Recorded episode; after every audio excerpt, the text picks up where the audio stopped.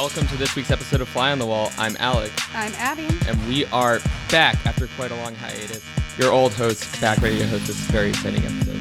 We're uh, so before we get into who today's episode is on, please follow us on social media at Fly on the Wall Pod on Twitter, Facebook, and Instagram. And if you have any questions, comments, want to just chit chat with us, you can email us at flyonthewallpodcast at gmail.com. And today on the pod, we have someone who we've been hoping to have on the pod for a very long time, and that is Dan Pfeiffer. Dan, Pfeiffer has his own podcast, as a matter of fact, Pod Save America over at Crooked Media. But before his life as a podcaster, uh, Dan was the senior advisor to the president under Barack Obama, and prior to that was Obama's White House Director of Communications. He also worked on both Obama campaigns, so we are very excited to pick his brain about his experience and also talk about his new book, which is why he's on campus today to talk about his new book, Untrumping America, which is essentially a playbook on how to uh, fix American democracy after the Trump presidency. So without further ado, let's welcome Dan Pfeiffer to Fly on the Wall. Dan Pfeiffer, welcome to Fly on the Wall. We're super excited to have you here. I am glad to be here. Um, I want to start by talking a little bit about your experience on the Obama campaign in 2012, specifically, which you recently wrote about in a piece for Politico. Yep. Um, so you wrote that, for example, the Romney camp's fixation on attacking Obama allowed Obama uh, to define Romney to Yep. voters. Yep. Um, how did you narrow in on the most important elements of Romney's record and background uh, to to put forward to voters? Well, in and the reason so you referenced a piece of in Politico, which was basically a, a less a some advice for whoever our Democratic nominee is that if you make this all about Trump, you're going to lose, and that and that was a mistake Romney made. He made it all about Obama. He never ran any ads about himself, never talked about his record, his life experience, who he was, and so he left this vacuum. Now, it was pretty Romney there was an obvious play against Romney, which was he was a very wealthy guy who had gotten rich um, working in private equity, where he would often buy a company, outsource the jobs, ravage the company for profit, and then close it down. And that's not particularly popular behavior in America. And so, eh, but what made that attack powerful was his policies supported that kind of economic behavior. That we were able to say because he had this tax cut for the incredibly wealthy, uh, that raised taxes on the middle class, that his what his record in business was indicative of the kind of president he would be, and so that was his glaring, uh, sort of obvious target that was sitting there for us, and Romney made it quite easy to make that the central piece of information people knew about him. And then one difference that you mentioned between 2012 and now, uh, that you mentioned in the article, was that you had the unenviable task of defending an economy where unemployment was still high. It was improving, but slowly. Yeah. Um, whereas now, Democrats are running against an incumbent who inherited but has managed not to screw up, in your words, Yeah. a very strong economy. Uh, so how how do Democrats play that balancing act? Well, I think what we have to do is basically do the inverse of what Obama did in 2012. So, you know, what Obama did in 2012 was he. Obviously, we had to talk about the economic progress we had made and that the economy was going in the right direction. But we all, we cannot allow it to simply be this up or down vote or on is the economy as it is today as good as you as you need as you want it to be, your family needs it to be. Because we would have lost under that consideration because we were still coming back from the worst financial crisis since the Great Depression. Growth was getting better but slower. Unemployment rate was coming down but slower than people would like. And so we had to make this make the economic conversation about fairness. Was the economy fair? And who was going to fight to make it more fair? And because of Romney's business record and his policies I mentioned before, Obama was able to, I think, both politically wise and substantively correct, explain show that he was the one who would fight for middle and working class families, and Romney would fight for corporations and the very wealthy. And the Obama position is much more popular. And so Democrats this time have to take if the if the question is is the economy working, Trump will win the election because unemployment rate is low, stock market is high. But if we but the, so the question Democrats want voters to ask is who is the economy working for? Hmm. And in this world, there is this very powerful message I believe which is corporations have under Donald Trump corporations have never never made more money and they've never paid less in taxes while wages have barely gone up and the cost of college, healthcare, housing, energy have continued to skyrocket.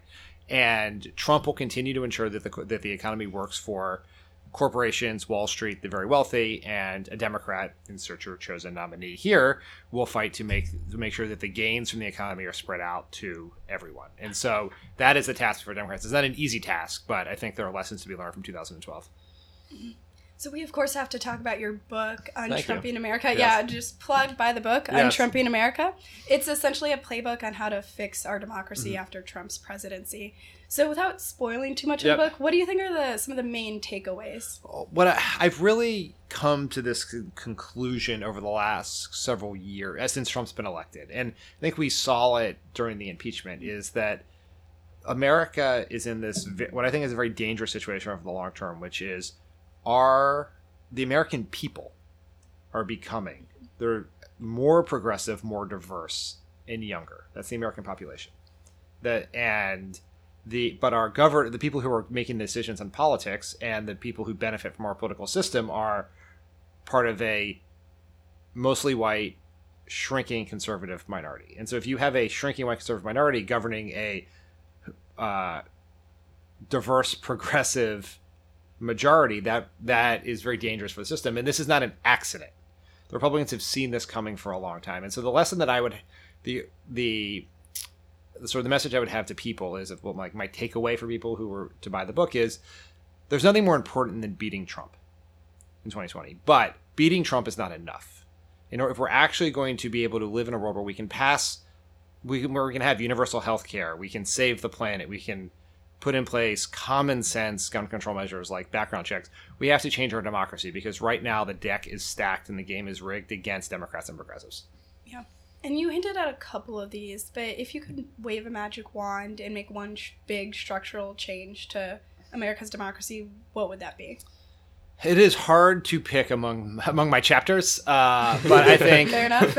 uh, I think if you could, so we're waving a wand, so we're not uh, we have magic at our side. We're not yeah, forced to live. political reality. yeah, political reality is I would make it that uh, every American was automatically registered to vote when they turned 18, and that every state had, uh, the, and everyone in the country could vote like you vote in Colorado and Oregon and California, where you can vote by mail. And so, like, if if it, if we registered everyone to vote automatically, that would inc- include. Uh, I actually am very open to lowering the voter voter age to 16, but uh, would include everyone turns 18. It would include um, felons who have paid their debts to society. We I want to, I want as many people to vote as possible. I want to make it as easy as possible because I think the more people who feel like they have a stake in our democracy and the future of our country, uh, we will have more. I think every part of our country will function better, and we will be able to make progress on really important things that have been stymied for way too long. So, as most of our listeners probably know, this is not the only podcast you've ever been I'm on. familiar. I'm familiar. I, there are some other. Po- I've dabbled in podcasting. Yes. Yeah. Yeah. yeah, yeah. Uh, you do happen to have one of your own, uh. Pod Save America, over at Crooked Media. Yep. Um, so you and the rest of the team have had Pod Save America for, your- for a few years, but one of the things you've done with it is is, you, is you've used it to help Democrats get out their message and fundraise for programs like Leave It All on the Field, Yep. uh, which is one that you're doing right now. Yep. Did you anticipate this from the beginning being a way that you would use Pod Save America, and what do you think the effects of it have been? It it was the hope at the beginning. So the backstory of this is during the 2016 election, first Jon Favreau and I, and then Tommy Vitor and Jon Lovett joined us. We're doing this podcast for Bill Simmons's uh, site called The Ringer. It was where it was we were just talking about the 2016 election, and it really was a hobby. Bill asked John and I to do the podcast. We thought it'd be a fun way to just talk about the 2016 election. That Hillary Clinton was obviously going to win, and then Hillary would win. Barack Obama's legacy would be safe. Everything would be fine. We'd go back to doing other things, and obviously, I won't spoil, but that did not happen. And so the idea behind Pod Save America was, and then ultimately the company Crooked Media, which Jon, Jon, and Tommy founded, was to see like we'd be able to we'd build a little bit of an audience with this little punditry podcast called keeping it 1600 it was like could we use that audience to that platform we have to do something with it. And and we you know whether that would it started out was just by encouraging people to volunteer right? Like doctor doors stuff like that. And this turned out to be a much uh it turned out to be much more successful we ever could have hoped. And so the, like the the fact that we've been able to raise you know a couple million dollars for Stacey Abrams' group Fair Fight Action for some of these groups and, and get people to volunteer campaigns is a huge it's it is why we're doing it. And I'm very grateful that we have the opportunity. Mhm. And kind of jumping off off the, of that, you've had a lot of different guests from like local elected officials to presidential Yeah. candidates. What's the benefit to them for coming on Pod Save America? Well, I think it for it's different for different people. Mhm. Like we sort of have um like some like we're trying to manage a couple things, right? We're well, sometimes it's just like who can speak with um, knowledge and perspective about something that's happening in the news, right? And sometimes that's a reporter who's been covering it. You know, we've had Dave Weigel from the Washington Post, who was in Iowa a lot, had been on so he could tell our listeners like what's happening on the ground in Iowa. Sometimes it can be a politician like Adam Schiff has come on to ex- Congressman Adam Schiff has come on to explain what's happening in impeachment. Um, but a lot of things we love to do is take um, like really inspiring activists who are doing really interesting work out uh, in the country, in the communities, in battleground states, wherever else, and, or interesting candidates who aren't well known, and expose them to our audience in the hopes that um, if our audience likes what they have to say, they could volunteer on their campaign or give money. And so, like we often do that when there's like a special election that's very important, and maybe people don't realize that it's happening, you know, in some district in Pennsylvania or California or somewhere else. And if we can put that person in front of our audience, that gives them uh, a chance to make their case and maybe tap into the larger progressive uh, network of activists who listen to our listen to our podcast. Great. And then one last thing that we'd like to do here on Fly on the Wall is a lightning round Okay. uh, to finish off the interview. I promise these won't be too hard. Okay. Uh, All right, but we'll just see, a yeah. couple rapid fire. All right. Uh, first thing that comes to mind. Um, without an- offending anybody too much, uh, other than Pod Save America, what's your favorite Crooked Media podcast? Uh, that is a really tough question to answer, and then go back to work. I would say that it is probably Pod Save the World because it, like Tommy and Ben are obviously very good friends of mine, and they're super smart. But it really has helped. Like it's my, it's sort of my uh, cheat sheet to understand foreign policy and what's happening in the world. Is like I could read a thousand stories about this, or I could listen to Tommy and Ben explain it to me. So I love Pod Save the World. Sorry, I can relate. Um, what's the bla- best class you took as a Hoya? it was called the American Presidency, I think, and it was a Stephen Wayne taught it. I don't know if he still teaches here, but he taught here for a very long time. And it was happening during the I'm so old during the 1996 election, and so we were covering the election in sort of real. We were like learning about the election in real time, and our I guess it would have been our midterm or final essay question on the exam was to basically it must have been the midterm because the election would have happened so i was taking the fall of 96 um, as the election was happening. So it must have been the midterm was basically like to write a strategy memo to bob dole about how he could win the election which was like, was like he was getting killed. So it was sort of like a theoretical exercise at best but it was super fascinating. It was one of the first times i'd ever been able to like think strategically about politics and i think played a big role in my choosing to go into politics And then one last question. Uh, Pod Save America is literally the only podcast I've ever listened to where I don't skip the ads um, Yes. because you guys make them fun. Yes. Uh, what is your favorite ever message from a sponsor? Oh, that. I mean, some some of them I could not uh, read here. Um, uh, that is a. We once did this podcast where we did this ad for a podcast.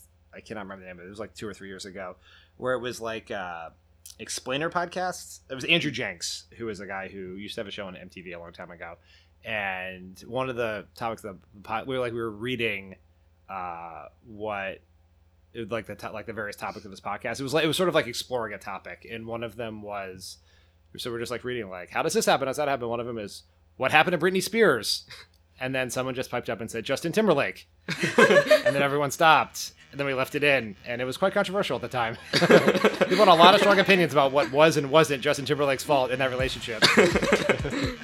Well, again, thanks so much. New book is called Untrumping America. Uh, thanks for being here. That was great. Thank you guys. That was Dan Pfeiffer. Thanks for listening. And as a reminder, make sure you follow us on social media. We are at Fly on the Wall Pod on Instagram, Twitter, and Facebook. And if you want to chat with us, fly on the wall podcast at gmail.com. Thanks so much again for listening, and we'll see you next week.